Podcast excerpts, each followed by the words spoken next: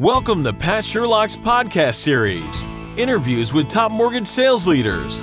Learn practical tips for improving sales management results.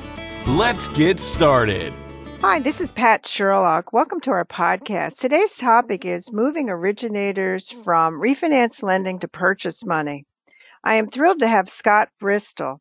Scott is EVP of retail for RoundPoint, a Freedom Mortgage Company subsidiary. Prior to that, Scott was with Flagstar and with Prime Lending. Hi, Scott. Hi, Pat. Thanks for having me. Yeah, this is such an important topic, but before we really jump into it, let's talk about how you got into the mortgage banking world and how, how you got into the managing side of it. Yeah, you know, I think different than many people, I actually got into it on purpose.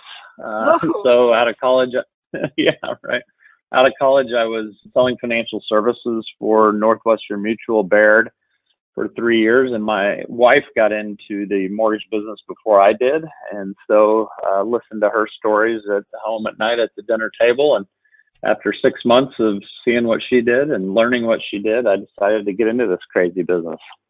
Wow, it is unique. I have not heard anyone say it on purpose. They all say they fell into it. So, how did you get into managing? Did you start out as a loan officer? I did. I started in sales, and you know, I got really fortunate that when I walked in the door, I, I knew I wanted to get into a leadership role, and I asked the company that I was going to work for, which was Green Tree, and now later became Conseco I asked the manager if I was his top salesperson in the first year if he would let me open another branch in town, and he he promised he would, and so I delivered on that and and got the joy of opening a de novo branch for that company. Oh, okay. So just fast forward to today. So what is the biggest challenge that you have? Obviously, you're running national sales. What is it? I know 2020 has been unique and certainly 2021 has been too. What would you identify as some of the, the biggest challenges for you? Uh, yeah, I would say by far the biggest challenge for us has been just trying to keep production right sized with our operational capacity. Uh, I think, like most lenders uh, in America over the course of the last 12 months, it was just trying to get those two matched up and and not let your turn times get so far out that uh, you couldn't keep your customers delighted. So I think that by far has been our biggest challenge over the last 12 months or so.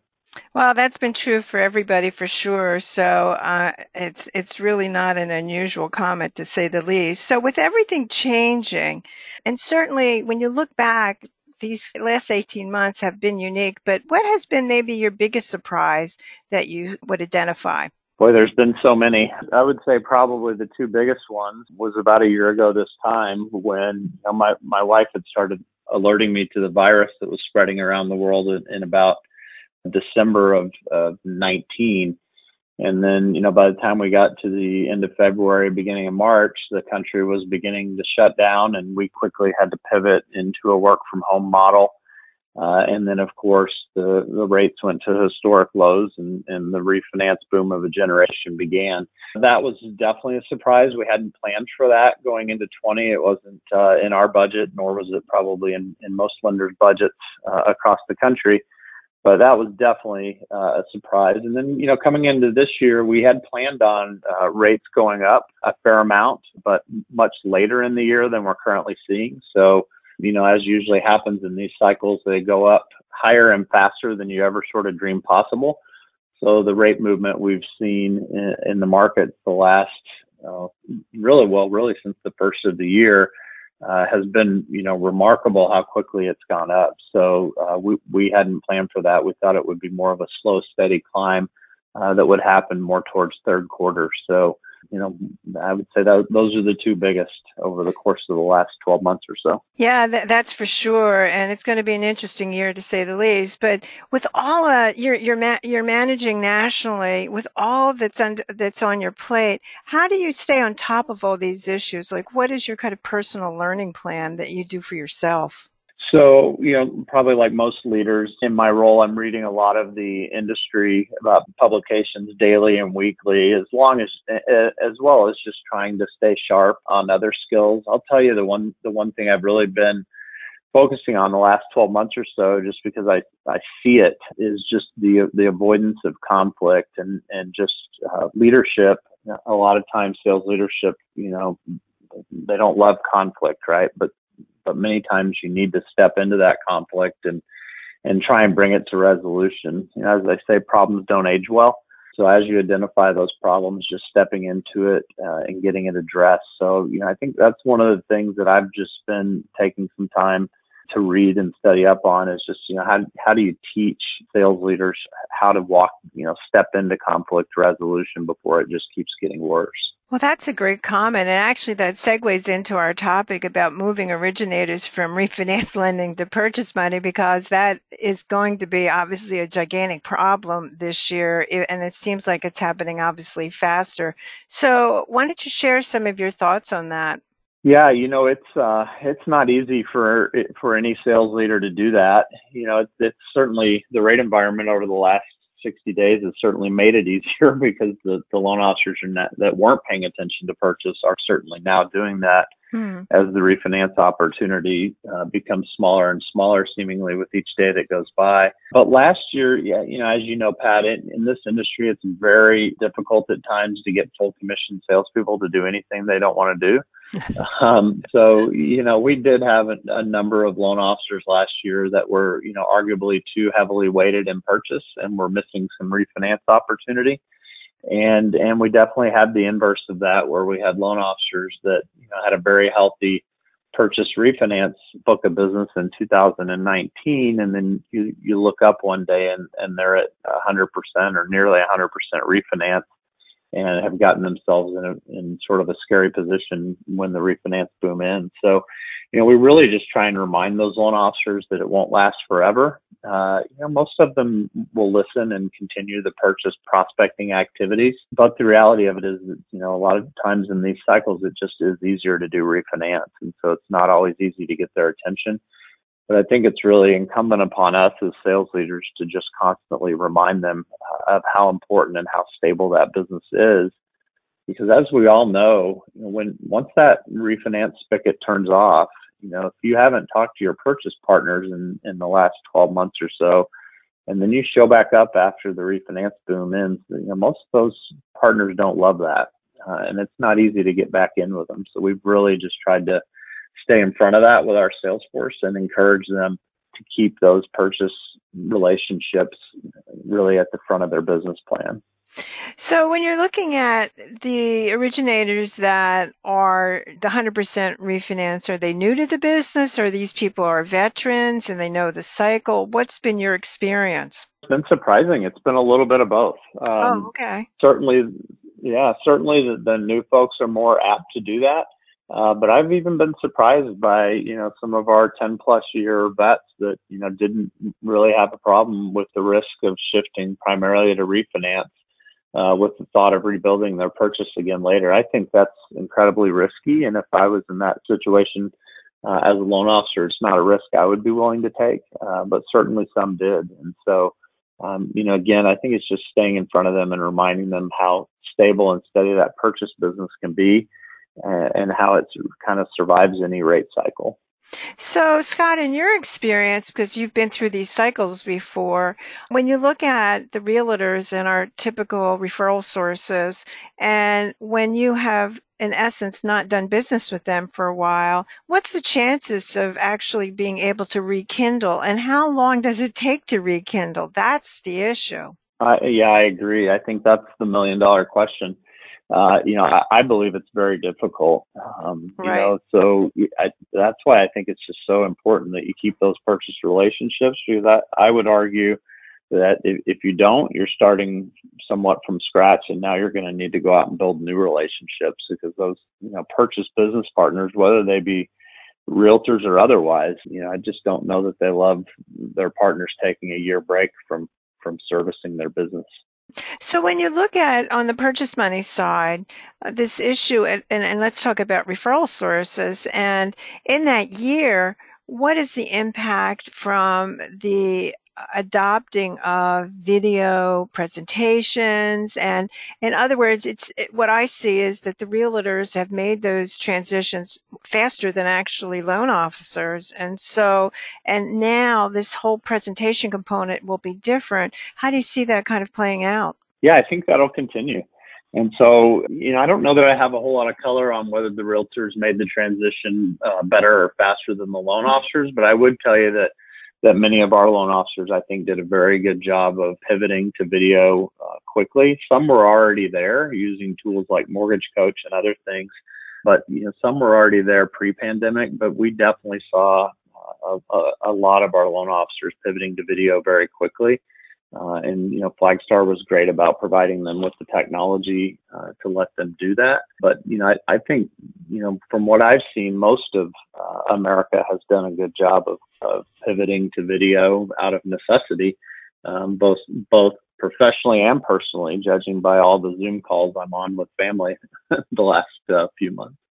So, when you look at the purchase money side of it and the role of the realtor, and when you see what's going on in the real estate industry, where there has been certainly consolidation, the way Zillow has entered it, how, how do you see all of that playing out, and what impact is that going to have on the on the loan officer? You know, we've we've really been looking at that, haven't we, as an industry for the last 20 years? If you remember back sure. to 2000, the internet the internet was going to be the death of the retail loan officer, right? Right. it just it, it it hasn't played out. And so, you know, I, I think that the one constant is that for most Americans, buying a home is going to be the single biggest financial uh, decision that they make. And, you know, while there is a certain segment uh, of the American population that's willing to do that online, um, especially probably if they're not first time homebuyers, there, there is a large percentage, myself included, uh, that would want a, a human being expert uh, sure. to be able to rely on uh, for that advice. So, you know, uh, I think you know some of these tools, you know, I think enable the loan officer to do more business. Sure. Um, You know, the ones that embrace it are growing their business, and the ones that fight it don't. You know, I, I don't worry about that. Uh, you know, I I think back a few years ago, I had a couple of loan officers at a former company that would call me like clockwork every year and ask me how much longer they had left, and I would always laugh because they wanted to know, right, how much longer does sure. this, does this uh, does this run last? And I, I really believe it lasts a long time. I think if you look at other industries, you know, travel industry is a good example. You know, the the, the advent of booking.com and hotels.com and things like that have not completely killed the, the travel agent. They still exist and, and many people still use them. Yeah, that's a great point. Yeah, um, but it is is interesting, and I'm curious on what type of, besides suggesting to originators that they need to move into purchase money, and of course, reality is, you know, are those originators people that uh, from your viewpoint, are hired skilled in the fact that they are using video and they are doing things like webinars? In other words, more of the robust type of presentations? Are you seeing the originators that are, are still focusing on refinancing, hoping that continues? Are, are they less skilled in a lot of these types of presentation tools? Not necessarily. I think they're just making a conscious choice of mm-hmm. sort of, you know, striking while the iron's hot, so to speak. Well, I, will tell you that I, I think, you know, the, when I think about our loan officers who are the best purchase loan officers, they right. really did do a good job in 2020 uh, of adapting to Zoom happy hours and, you know, just figuring out very creative ways to stay top of mind uh, with their business partners. And I, I use the term business partners just because I, you know, we, we get business from so many people other than just realtors. Sure. Right? I mean, we partner with, with builders, financial planners, divorce, divorce attorneys, right. Um, et cetera. So, you know, I, I think our, our, good purchase loan officers have done a great job staying uh, front and center. And, you know, I think the good savvy loan officer today has really embraced technology and they're, they're using it to their advantage. So Scott, have you have you in other words had sales benchmarks that they have to do a certain percentage of purchase money or or have you tried that in the past and that didn't work? I'm just curious on how you measure the performance level at, you know of the loan officer. Yeah, we really do it by just purely units, you know, volume revenue. Sure. And so, you know, I ha- I have worked places uh, in the past that paid more for purchase and less than refinance. Right. I personally just don't believe. I personally don't believe in that philosophy. Um, you know, I, I believe the revenue spends the same on a purchase or refi. It's the loan officer's decision. Yeah, I know many companies that, that pay differently to try and drive different behavior. I've just Right. never been a believer of that. Right. And so when you look at on the purchase money side, besides encouraging them, is there any particular tools that you see? It sounds like they use Zoom a lot. Is there anything else that you see that keeps them engaged with the realtor that the top originators are doing? Yeah, there is. There's a service that you know not many people know about because it's a, a small company, but we signed up with them this year called Top Five. And uh, what Top Five Top Five is a very inexpensive marketing tool that helps loan officers stay top of mind with their realtors. It's really a system where it, it encourages them to keep in touch with their top realtors and build personal websites so for those that are looking for sort of a unique uh, marketing strategy, I would really encourage you checking out top5.com. We we a number of our loan officers have used it this year very successfully, and I think now that we're heading back into what seems to be a primarily uh, purchase, predominantly purchase market, I think tools like that will get more and more attention. Yeah, that's a really great point. And from usually what I see on the originator side, it's always the content component that's always the big problem.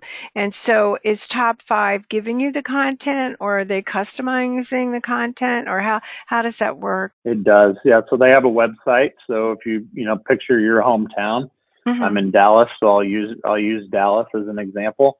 Uh, the loan officer will search MLS and, and look for what he thinks are the top five outdoor living spaces in Dallas, Texas, for instance, of houses on the market right now. He'll call the the realtor and ask permission to nominate them for inclusion in the next week's uh, top five on the website.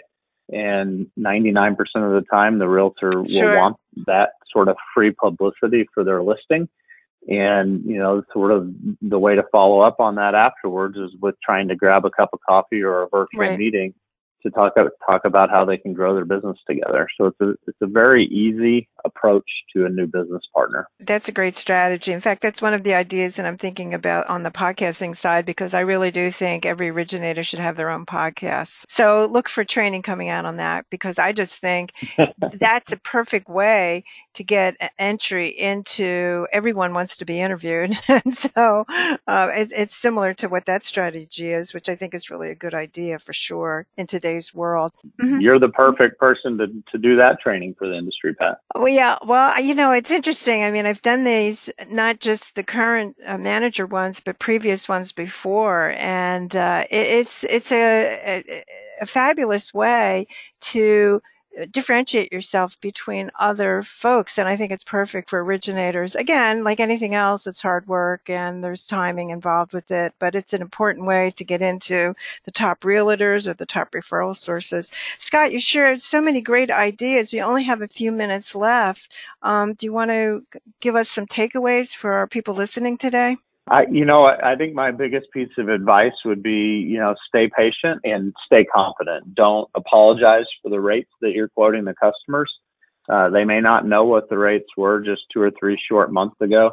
And so, by historical standards, these are still uh, incredible interest rates. And so, I would just stay confident and know that the markets always find a way uh, to find some balance. And you know, stay confident. You're still offering great interest rates and great service to your borrowers. Scott, I want to thank you. You were terrific. Thanks, Pat. Appreciate you having me. Thanks for listening to our podcast. We appreciate you spending time with us. If your sales team needs training in hiring and lead generation, schedule a free consultation by emailing me at psherlock at qfsconsulting.com.